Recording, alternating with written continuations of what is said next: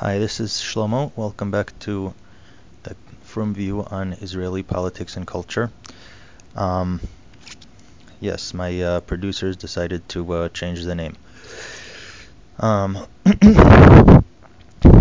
yesterday, I was a bit perturbed when I saw a post on the Yeshiva World News WhatsApp status about a some kind of hafgana, protest, going on in Mea Sharim by Kikar Shabbos, where there were about a hundred people blocking the intersection, trying to block a bus, and apparently the post said that nobody was really sh- uh, sure what the protest was about.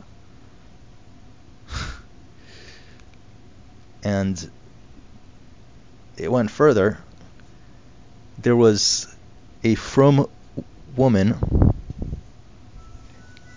a woman who is uh, who is religious, uh, who decided this was ridiculous. She took matters into her own hands, started uh, and started pushing people out of the way of that bus. You could see on the uh, in the video on the status. And what did she get for it? People were calling her shiksa.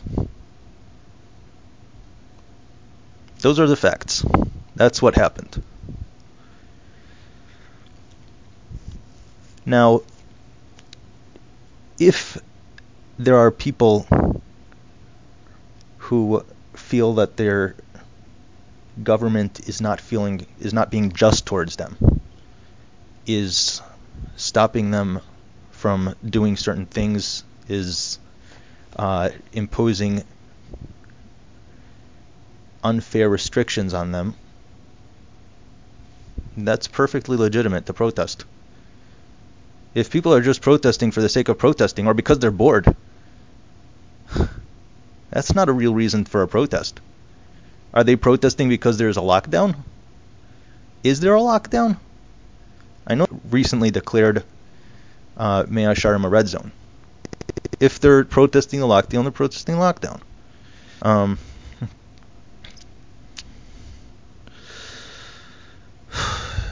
But to block a bus, to try to block it, that's like that's already taking things a bit far. I mean, could be they are really trying to make sure that their voices are heard. Could be that they're trying to get their message across because they don't seem to be getting uh, they think they don't seem to be getting it across any other way I mean, that's what the Aguda, what uh, UTJ is there to do in the government. I mean, a lot of a lot of people in Mea Sharim, uh, a lot of the Haredi people there don't recognize the state of Israel. Okay, fine, they don't recognize it. They don't have to. A lot of them still take benefits from it, which is also fine as uh, as Jews, they're entitled to that.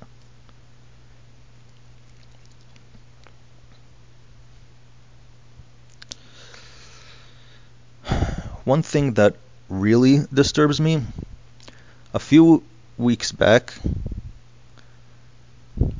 more than a few weeks, a few months back, there was a post on Yeshiva World News of this uh, toddler in a store in Mea Sharim who was there with his uh, with his sisters, all of them wearing braids, and this little kid whose uh, you know whose hair is growing out seems to be a boy. I couldn't really tell, but he saw this police car, and what did he say? He said, "Nazi, Nazi." Apparently, he learned it from his uh, older brothers and from his uh, and from his father and from the people around him. And the article in Yeshiva World News accompanying that video said that this that call the police in Israel Nazis, what they're really doing is they're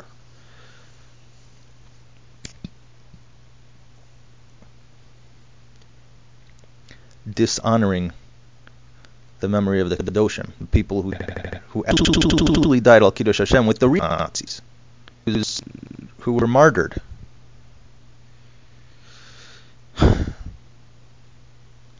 The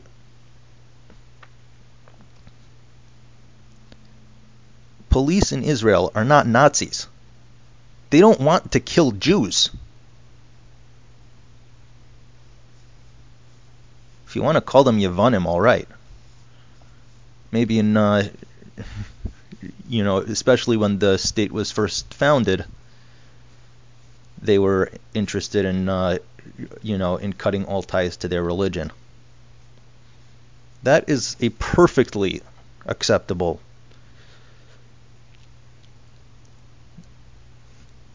objection to what they have uh, to what they have done. That is a perfectly objectionable thing to uh, try to take Jewish people away from their religion. To this day, in the IDF, I have been reliably informed that even Nachal Haredi, even the uh,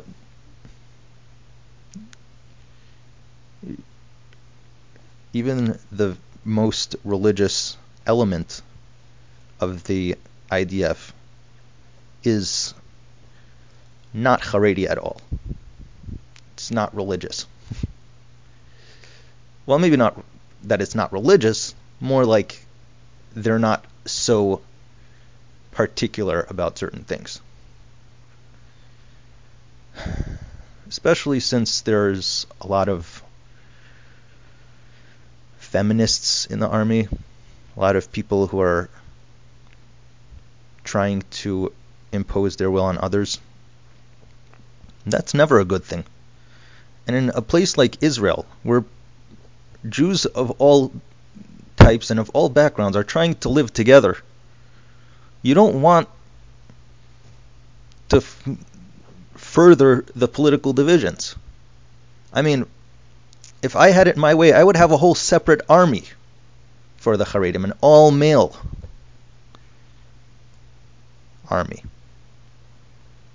Because the IDF does not seem to be uh, catering to their needs properly. One that's run by rabbis and not run by government bureaucrats. And I assure you, all those people who want to protest in Mea Sharim, all the people who want to throw rocks and do crazy stuff, they'll happily sign up for an army that is run entirely by Haredi people with the blessings of the Gedolei Hador, of the leaders of the generation.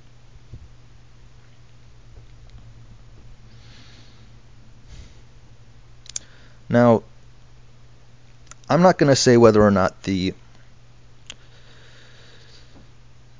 protests, the constant protests in Mea Sharim are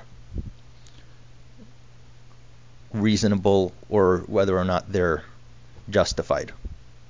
If they feel a need to protest, they could protest. Israel is a relatively free country.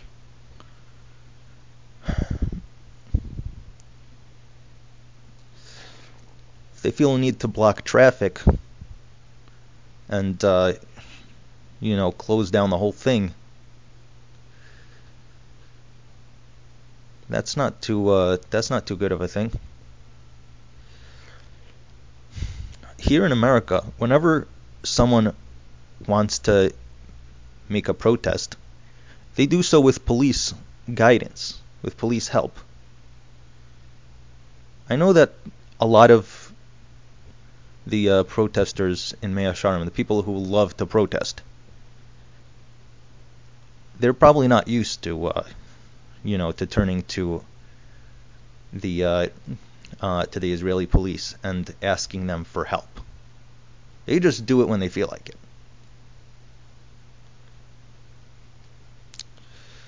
And I think that's a serious problem. That there's a mistrust on both sides. That the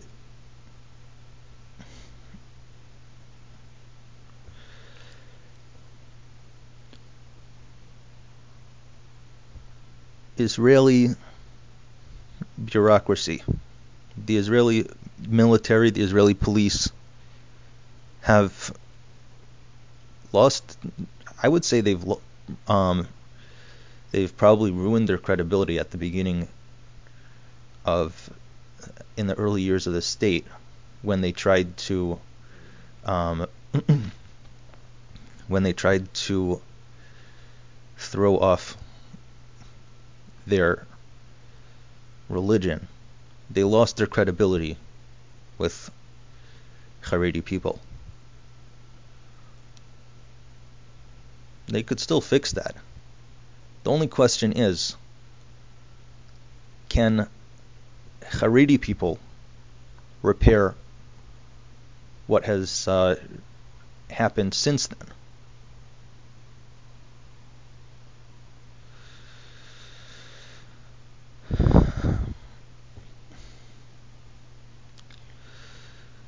because right now they still see the state as their enemy.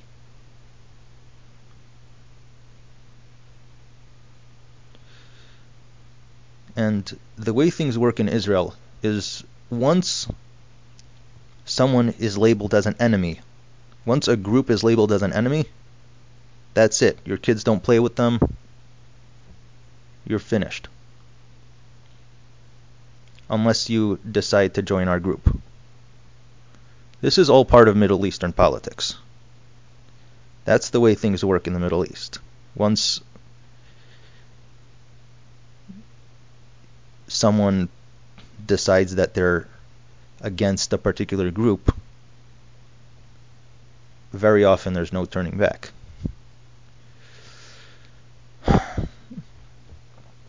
And I don't think it will take anyone this side of Mashiach to get these people together again. For now, I suppose the best we can hope for is that each side leaves each other alone, which was what the Israeli police and government and everything apparently as a matter of policy if they haven't been doing, then they should be trying to do that. What really ruined it was when the was during the lockdown, the COVID 19 lockdown, when they had protests, and the pol- uh, and the police started beating up Haredi people and Haredi kids who were protesting.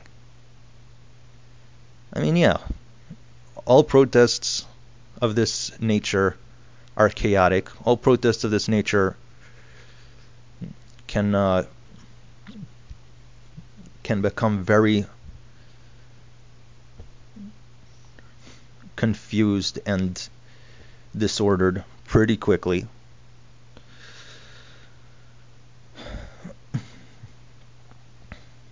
But when a whole community's stance is that the other side is not legitimate. That is a huge problem. Huge. And I don't know if anything can be done about it. What can be done about it? If anything can be done about it? All we can do is hope and pray that uh, that Mashiach will come and resolve this whole horrible mess for us. And that one day all of the Jews living in the Holy Land in Eretz Israel will be living at peace together.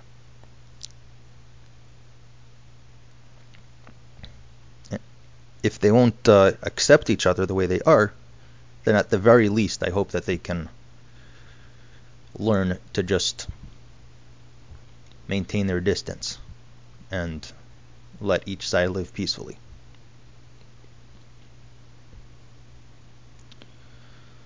In other news, um, Minister Yuli Edelstein recently decided to bring the quarantine period down from 14 days to 12 days. Now, the question is is he a doctor? Is he allowed to do that?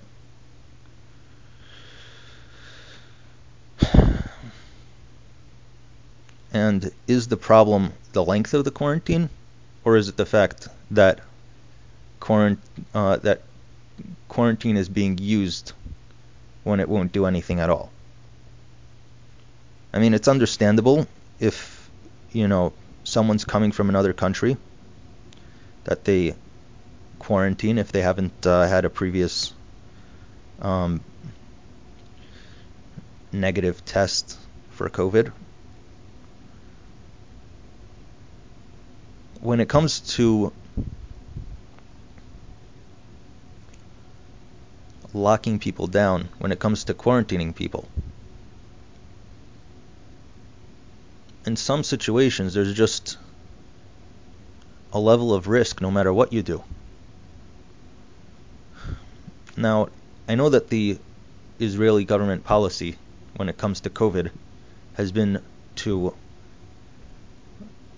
let it loose as a controlled avalanche.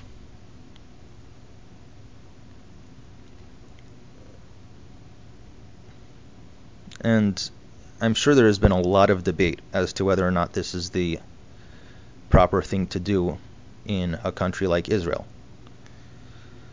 In places like Sweden, they kept everything open. They didn't lock down. If someone came down with uh, came down with uh, with COVID symptoms, you put them in quarantine. Great. They go into quarantine.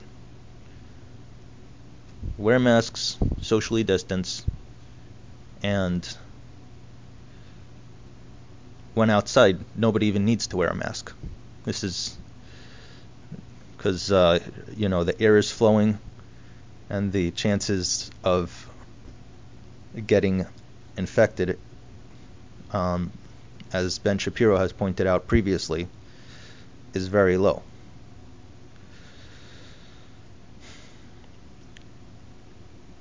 And in no scenario is this is it a good idea to lock down any country forever because of COVID. Now, I can't say that this is the Israeli government's policy in general. I know that here in America, in New York, the governor of New York State, Andrew Cuomo, selected specific neighborhoods to be red zones over the past month. Places where he believes there has been, or ostensibly believes that there has been a high incidence of COVID cases. The thing is, most of them were overwhelmingly Jewish. It's a sad fact, in my opinion, that in many places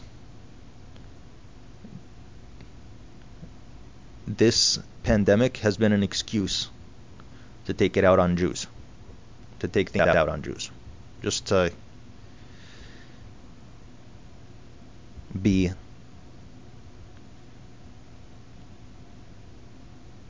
antagonistic towards Jews under the guise of saying this is just to uh, prevent the pandemic.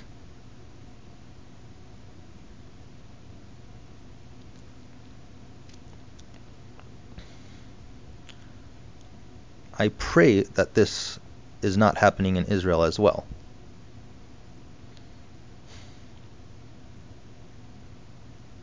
I'm certain that Israel is probably the is probably the most fair to Jews of any country in the world. All I can say is that if Israel wants to lock down certain parts of the population, it should be backed up with hard facts, hard evidence, and it should be done in the interest of common welfare and not just to antagonize people. I know that they've been trying to stay away from that, but very hard in tumultuous mentality, um, mentality. It's always going to be hard. Nobody said it's going to be easy. The best thing to do, though, is to have common sense. That's all I would like to see.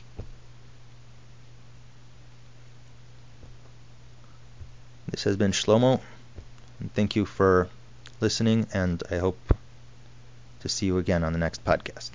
Thank you very much.